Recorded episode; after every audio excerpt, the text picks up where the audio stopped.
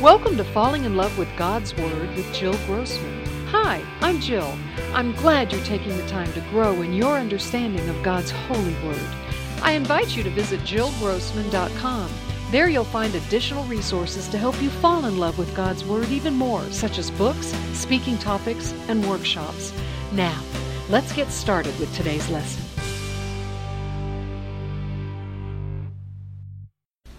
All right, we'll go to the Lord in prayer. Heavenly Father, I thank you for this lesson. I thank you for Daniel and his posture in prayer. I ask, Father, that you just come and speak to us and help make sense of all of what we're trying to dissect so we can understand your word. We're here to we're hungry to understand your word. So Holy Spirit, we invite you now.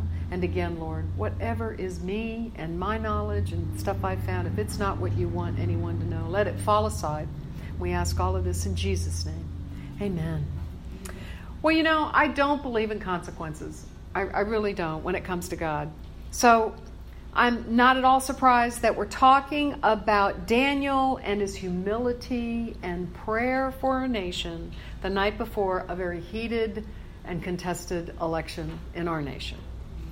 In this chapter, Daniel humbles himself before God, interceding for the Jewish people in prayer and for his desolate home city, Jerusalem. This prayer is one of the most moving prayers in the Bible.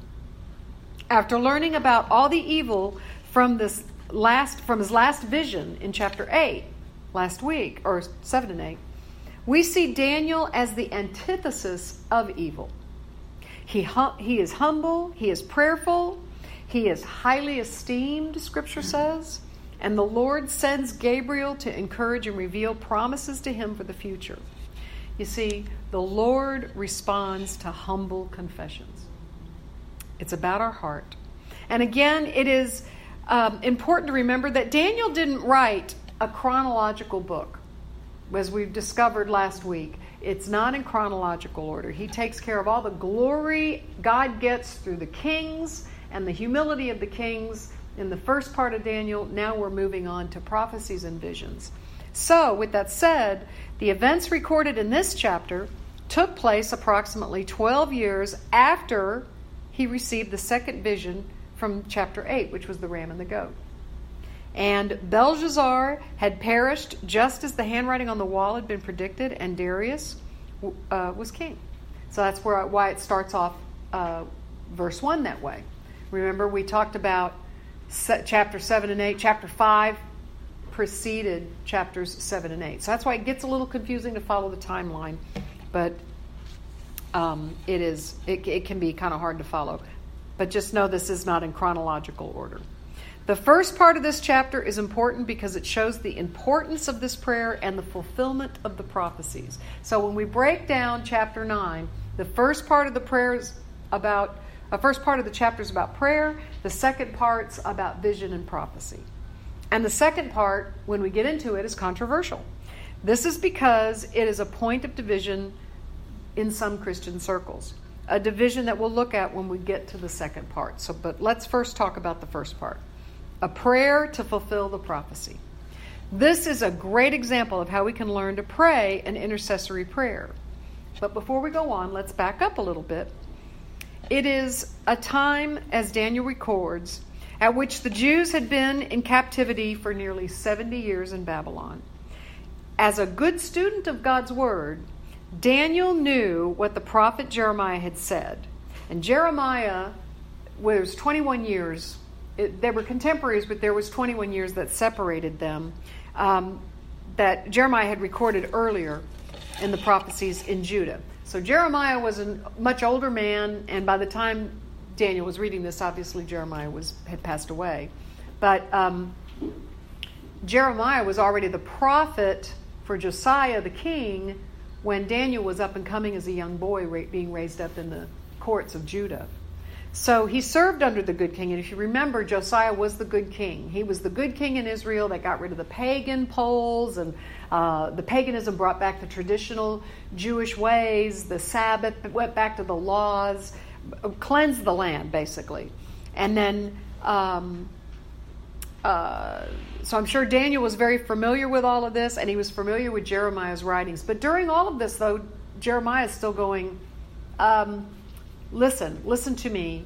You know, we've got Babylon, King Nebuchadnezzar, he names him by name, and they're going to come and they're going to take everybody to captivity. You all need to repent. You need to repent. Even though Josiah was a good king, all this was still going on. Josiah, I mean, um, Jeremiah was known as the weeping prophet. He was not a popular man at all. He, uh, they believe he wrote Lamentations also. So he was lamenting all of the attitude and the and the problems that Judah was having, even though the land was being cleansed by a good king. So I just say all that to say it's been about 50 years, and um, that Jeremiah's been dead, and Daniel's reading the prophecies. Daniel's still studying the words, the scriptures of the prophets, and so this is what uh, 25:11 says in Jeremiah. This whole country, Judah, will become a desolate wasteland, and these nations will serve the kings of Babylon 70 years. So he's like, What? Wait, it's right here in front of me. Taking Jeremiah's words at face value, Daniel knew the time of his people's captivity was nearly complete. He could have started rejoicing, but instead, we learn that he fasted and he prayed. And instead, Daniel's prayers were made mostly of confessions for himself and for his people too. He knew much of the nation had not yet come to grips with the sins which had put them in captivity.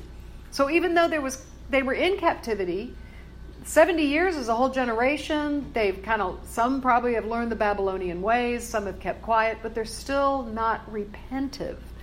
Um, kind of maybe going through the motions. Maybe he feared God would delay their return because of this. He was like, oh my gosh, maybe that's why he fasted and prayed.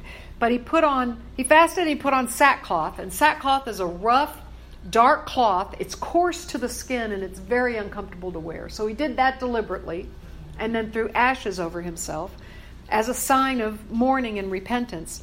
All, and it was sorrow over sin. That's what it all uh, meant. So in Daniel verses 4 through 6, it says, O Lord, the great and awesome God, who keeps his covenant of love with all who love him and obey his commands. We have sinned and done wrong. We have been wicked and have rebelled. We have turned away from your commands and laws. We have not listened to your servants, the prophets, who spoke in your name to our kings, our princes, and our fathers, and to all the people in the land. So he's knowing that no one listened to Jeremiah.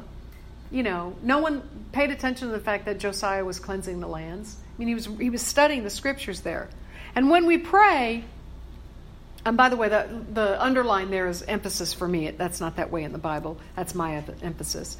When we pray and we put our heart next to the holy and spotless God as we exalt his name, we too are reminded that there, there's no match.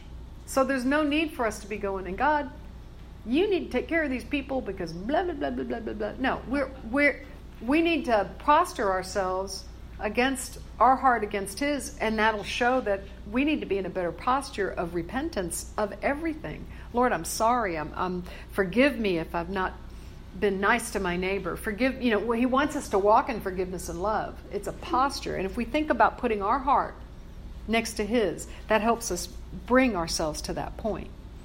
Um, maybe that's why Daniel uses the we instead of they. He realizes that he too has a dark and sinful heart when it's up against a pure and spotless God. The sins of Israel were many, and God was punishing them, yes, but he was not just doing this because he was mad at them and this was his decision on a whim.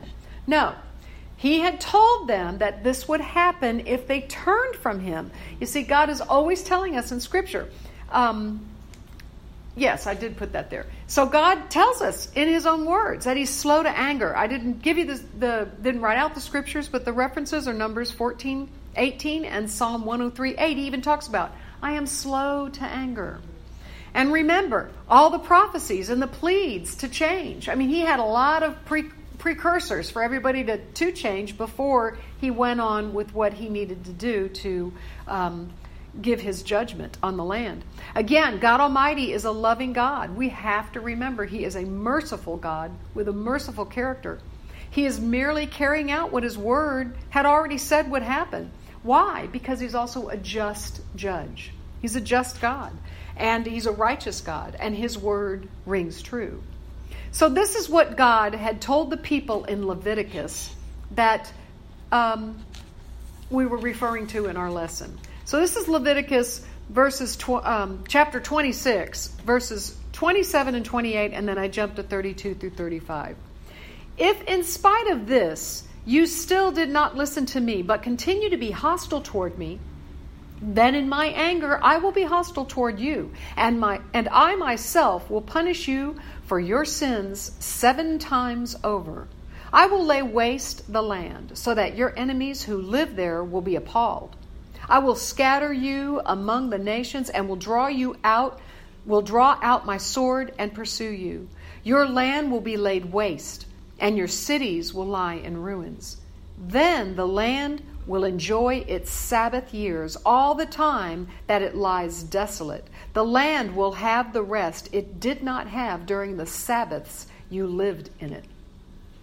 They weren't following the laws of the land. They weren't following having Sabbaths. They weren't following what they, what they were being told in the books of the law in Leviticus. So, moving on, Second Chronicles 36 15 through 21 gives us an Old Testament commentary of the prayer that Daniel was praying. So the Lord, the God of their ancestors, sent word to them through his messengers again and again because he had he had pity on his people and on his dwelling place, but they mocked God's messengers, the prophets that were sent despised his words, and scoffed at his prophets until the wrath of the Lord was, was aroused against his people, and there was no remedy. He brought up against them the king of the Babylonians, who killed their young men with the sword in the sanctuary, and did not spare young men or young women, the elderly or the infirm. God gave them all into the hands of Nebuchadnezzar he carried to Babylon all the articles from the temple of God, both large and small, and the treasures of the Lord's people and the treasures of the king and his officials.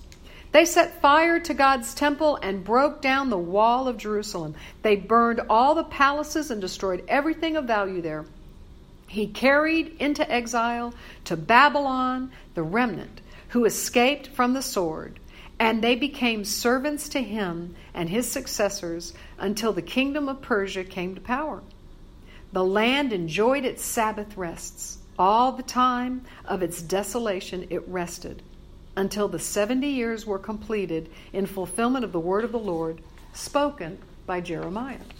So, the nation had disobeyed the command of the Sabbath for 490 years so they owed God 70 years. 70 divided by 7 is 70. And this 70 year payment was nearly complete. God's law is always complete, it is always true, it is always just. Well, the, the well sought, uh, a very well sought out commentator for Daniel is a man named John uh, Walvoord. A lot of uh, theologians go to him. And he explained it this way even in the midst of the terrible manifestation of the righteous judgment of God, there was no revival, no turning to God. Rulers and people alike persisted in their evil ways. What Daniel is saying is that God had no alternative, even though he was a God of mercy. For when mercy is spurned, judgment is inevitable. Je- um, Jehovah was being faithful in keeping his word both in blessing and cursing, which must have encouraged Daniel in anticipating the end of captivity because God is a faithful God of his word. So, our job is to remain faithful to God's word. If you've been given a word, remain faithful to it. If we're seeking answers through everything we're seeing around us, stay faithful to God's word, study God's word. Hope for our future is built from understanding our past. Records are kept by historians or even um, us for personal blessing books. I mentioned that before to remind us of what we what God has done for us. And this is to teach us to repent, to change, and to learn from our past. Edmund Burke said it best those who don't know history are doomed to repeat it. So that is why Daniel had spent all his adult life trying to persuade pagan rulers that the God of heaven is greater than the God of the earth. And if only God would act now in miraculous support of his people by restoring the land and his city, Israel, uh, and the city, Israel no longer would be an object of scorn to all those around us, like it said in verse 16. You can almost hear the pleading in his voice to God in his prayer, reminding him that Jerusalem is still your city, Lord. It is still your holy hill. He's pleading with him. So you can feel the tears as he prays. Oh Lord, listen. Oh Lord, forgive. Oh Lord, hear and act. Oh my God, do not delay because your city and your people bear your name. A noteworthy point this plea comes in urgency when the Israelites were taken into captivity. Immediately they were owned by the Babylonians and held captive. But according to history, and we studied this earlier in our study of Daniel, the deportation happened in three stages. Remember? 605 BC, Daniel and his three friends, plus many others of the elite, were taken. And then in 591, 10,000 craftsmen, and then again in 586, the main group. So it was up to God in his timetable, of course, but maybe Daniel's plea was for God not to choose the later dates as a starting point for the 70 years. He's trying to find where's that starting point. There is there was an assumption based on Jeremiah's writings and the destruction of the temple that that was the beginning of the countdown, but he couldn't be certain. So his posture and prayer, so Daniel's posture and prayer, is one of repentance and reverence, one all of us can learn from today. So when we read this prayer, do we pray to our Heavenly Father with such an approach? We must not become so complacent that we fail to pray for prophesied events. God will fulfill his promises. But he still wants us to pray for their fulfillment. He doesn't need our prayers in order to make this happen. We need to pray in order to grow in our relationship with him. That's one of the reasons for prayer. So let's move on to part two. Let's talk about the prophecy and the explanation. So Gabriel again appears to Daniel and brings key information to him. So let's read the prayer. Seventy sevens are decreed for your people and your holy city to finish transgression, to put an end to sin, to atone for wickedness, to bring an everlasting righteousness, to seal up vision and prophecy, and to anoint the most holy place. Know and understand this. From the time the word goes out to restore and rebuild Jerusalem until the anointed one, the ruler, comes, there will be seven sevens and 62 sevens. It will be rebuilt with streets and a trench, but in times of trouble. After the 62 sevens, the anointed one will be put to death and will have nothing. The people of the ruler who will come to destroy the city and the sanctuary. Yeah, I'm sorry. I need to say that as a statement. The people of the ruler will come uh, will come, will destroy the city and the sanctuary. So that's a statement. The end will come like a flood. War will continue until the end and desolations have been decreed. He will confirm a covenant with many for one seven. In the middle of the seven, he will put an end to sacrifice and offering. And at the temple, he will set up an abomination that causes desolation until the end that is decreed is poured out on him. So, this is heavy, but you know, it's about as clear as mud. I mean, I'm sure Daniel was like, huh? You know. So, what does this mean? Well, biblical scholars have wrestled with how best to understand this difficult but very important prophecy. Any approach we have to this must be met with tentative with a tentative nature. Okay? It is up to our interpret our, our interpretation and how the Holy Spirit leads us. But here's, you know, like I said, hold on loosely is the best way I can say. So, but here's some explanation. Okay, The Hebrew word for seven in the prophecy means seven of anything days, months, years, as, just like an English word for um, dozen means 12. That's where, where they're talking about here. So, every word in the Bible is important, but words often repeated again and again have greater importance.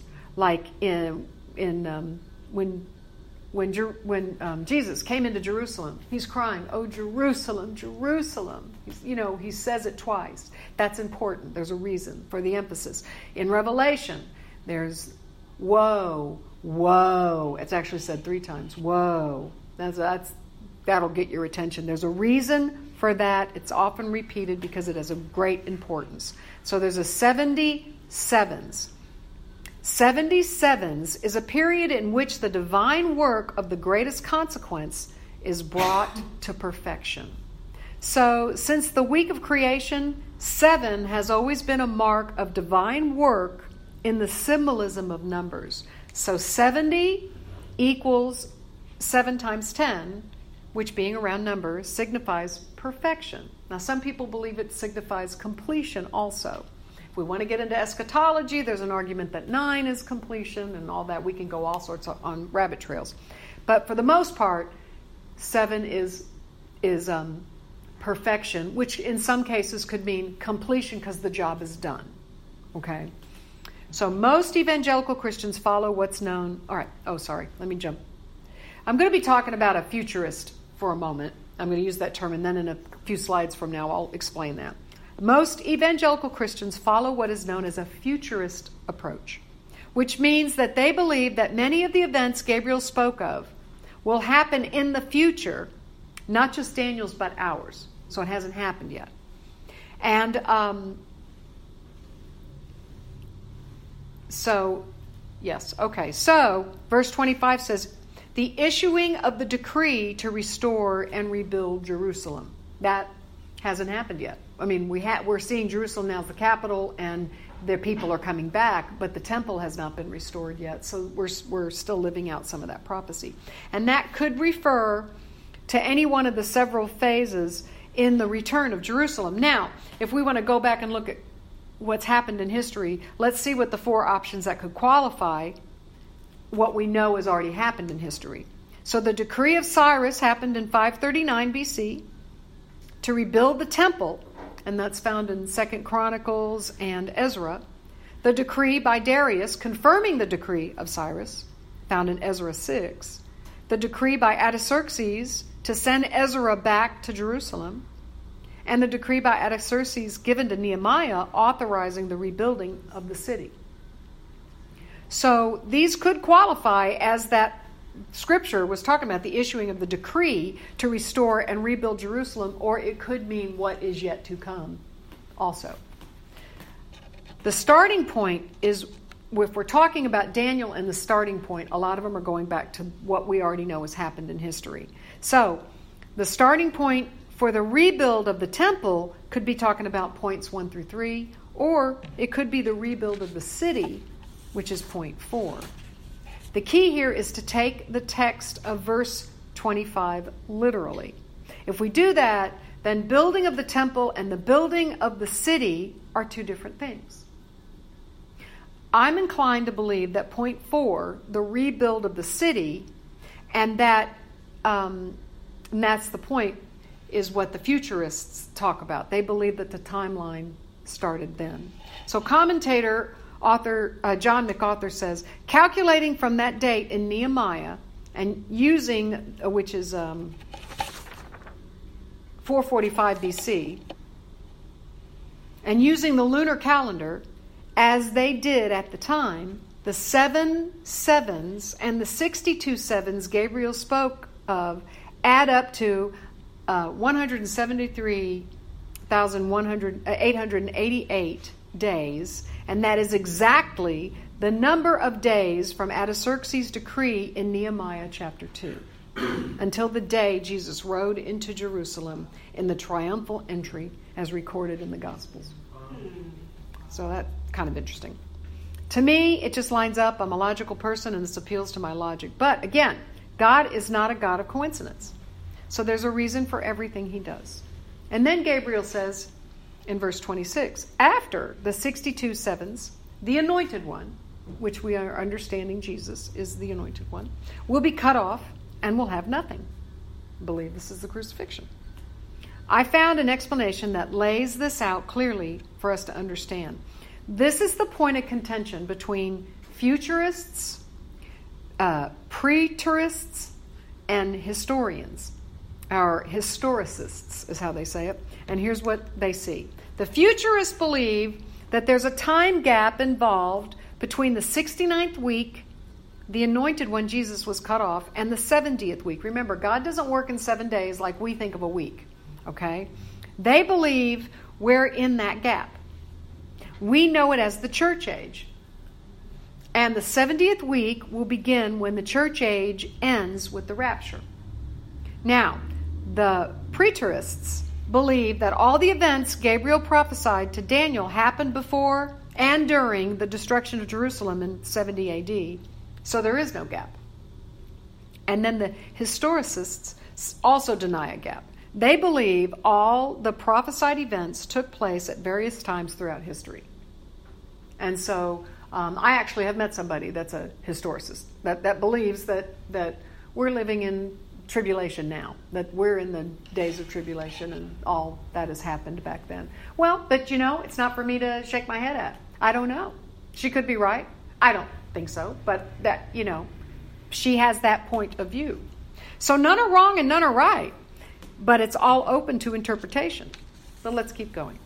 So, continuing with verse 26 the people of the ruler who will come will destroy the city and the sanctuary. The end will come like a flood. War will come until the end and the desolations that have been decreed. He will confirm a covenant with many for one seven. In other words, when the long 69th week ends with the rapture of the church according to that this interpretation. The 70th week begins with the ruler, referring to the New Testament man, uh, referring to the New Testament as the man of lawlessness and the Antichrist, bringing destruction during the Great Tribulation that will last seven years. Now, Gabriel says in verse 27 In the middle of the seven, he will put an end to the sacrifice offering. Halfway through the seven year period, this ruler, the Antichrist, will turn on those who bring sacrifices and offerings, mainly the Jews, and set up an abomination that causes desolation. He will bring the ultimate abomination to the temple the ultimate idol to be worshipped is himself. Now, as you recall, last week we talked about Antiochus Epiphanes, and he is known in history as the abomination that causes desolation. That's because he was the precursor to the Antichrist, and if you remember, he did desecrate the temple by bringing in the Zeus and then sacrificing pigs. Well, the Antichrist isn't going to bring in Zeus, he's going to make sure everybody bows to him. He wants to be worshiped. And that is what Satan's goal has always been all along. He wants the worship. So he is the false Christ, he is the antichrist. So, however, though, God wins. All this bad news, let me show you this. The last half of the same verse says, Until the end that is decreed is poured out on him. So God will have his say. Never give the enemy any more glory or attention than he deserves. God wins. God can snap his fingers and it can all be over now. But God chooses to let this plan play out. And God's going to let this plan play out in tribulation for seven years, but then God's going to be like, okay, we're done. Time's up. Commentator Kenneth O. Gangel, which I, com- I, I uh, quoted last week, is a commentator I follow, and he said, Remember, we all interpret Daniel in the light of the New Testament, which I thought was actually really wise to say. Daniel himself could hardly have envisioned more than 2,000 years of history occurring between the 69th and the 70th weeks. But with the addition of information from the prophecies of Jesus that are found in Matthew chapters 24 and chapters 25 and the book of Revelation, this picture takes on a more specific viewpoint. If you look up Matthew 24 and 25 and you have a red letter Bible, this is where it's all red. It's all Jesus' words. He's talking about what is to come. So, regardless, though, of what or how we choose to believe, which interpretation, all of us, the good news is all of us who believe in Jesus Christ, believe that Jesus will come again and put an end to sin and will reign eternally in righteousness. Yay! This kind of faith should produce hope and joy in us, not fear. And if it's producing fear, it's not coming from heaven. Just tell you that right now. I told you that last week, but that's what happens when we get these prophecies. The enemy gets in there and you keep thinking, I'm not going to make it, I'm not going to get through this, this is all confusing. We're not supposed to know everything, we're not there yet. But if we're keeping our eyes on Jesus and we're posturing our prayers the way we're the way the Lord wants us to, the way Daniel did, we're going to get through this and we're going to not have our hope and joy stolen. We have nothing to fear but fear itself. So, as we close, here are some points that we should remember as we leave chapter 9. Before we worry about what the Bible means, we must have a solid knowledge of what the Bible says. Bible study is always a great preparation for prayer. Praying should be in our lifestyle, not just in emergencies. So if we're just doing it in emergencies, let's build a habit of just of, of seeking the Lord in habit in every day. Like Steve said, let's get to a point where we're saying, What's on your mind, Lord? I love that. Let's not get wrapped up in the prophecy of Daniel that we miss the incredible prayer that's spoken in this chapter. That's what I want us to focus on. People who humble themselves before God will remember God responds to our humble confessions. He responds to grace and gives second chances. He heals relationships and he mends hearts as well. So when we pray, here's something I want us to remember, something I was taught. It's called ACTS, A C T S. If you're not sure how to pray, we start with adoration. Oh Lord, we praise you. You are King, Lord. You are a loving God. You begin talking about his, his attributes, and we talked about that in our lesson. You are worthy. And then you move on to confession. Lord, forgive us of our sins. Help our, cleanse our hearts. Um, you know, you move on into those kind of types of confessions. And then you move on to thanksgiving. We thank you, Lord, for being so faithful. We thank you that you are just. We thank you for the roof over our head, the food on our table, the jobs I have. You know, you can go on and on and on. That thankful heart changes. And then supplication, which is then making your requests known. Making your requests known. So, with that said, I want to end with a short prayer to the Lord, but I'm going to start off with Second Chronicles 7:14 because this is the night before an election. This election can change it can change a lot of things in the nation. It can change the attitude in the nation. How, and the question is, God's not, God already knows the outcome, and He's not going to change. So we don't need to. We need to stand firm and be stable. So would you bow your heads with me, please? Lord, you say in Second Chronicles, if my people come who are called by your name, Lord, you will humble, and, and if we humble ourselves, and pray and seek your face and turn from our wicked ways, then we will hear, then you will hear, and will forgive us our sins and will heal our land. Lord, we pray, we humbly, humbly bow to you, ask you to forgive us of our sins, to remember the prayers of your saints tonight. To not, we we don't fear, we're not going to be nervous about the outcome of this at all. Because your will will be done in our lives and in tomorrow's election. And we trust you, Lord, with our future. And we trust you, Lord, with our lives. And we trust you, Lord, with our nation.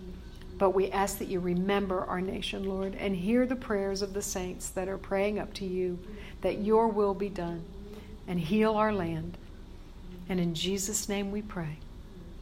Amen. I hope you enjoyed this week's lesson, and I encourage you to fall in love with God's Word.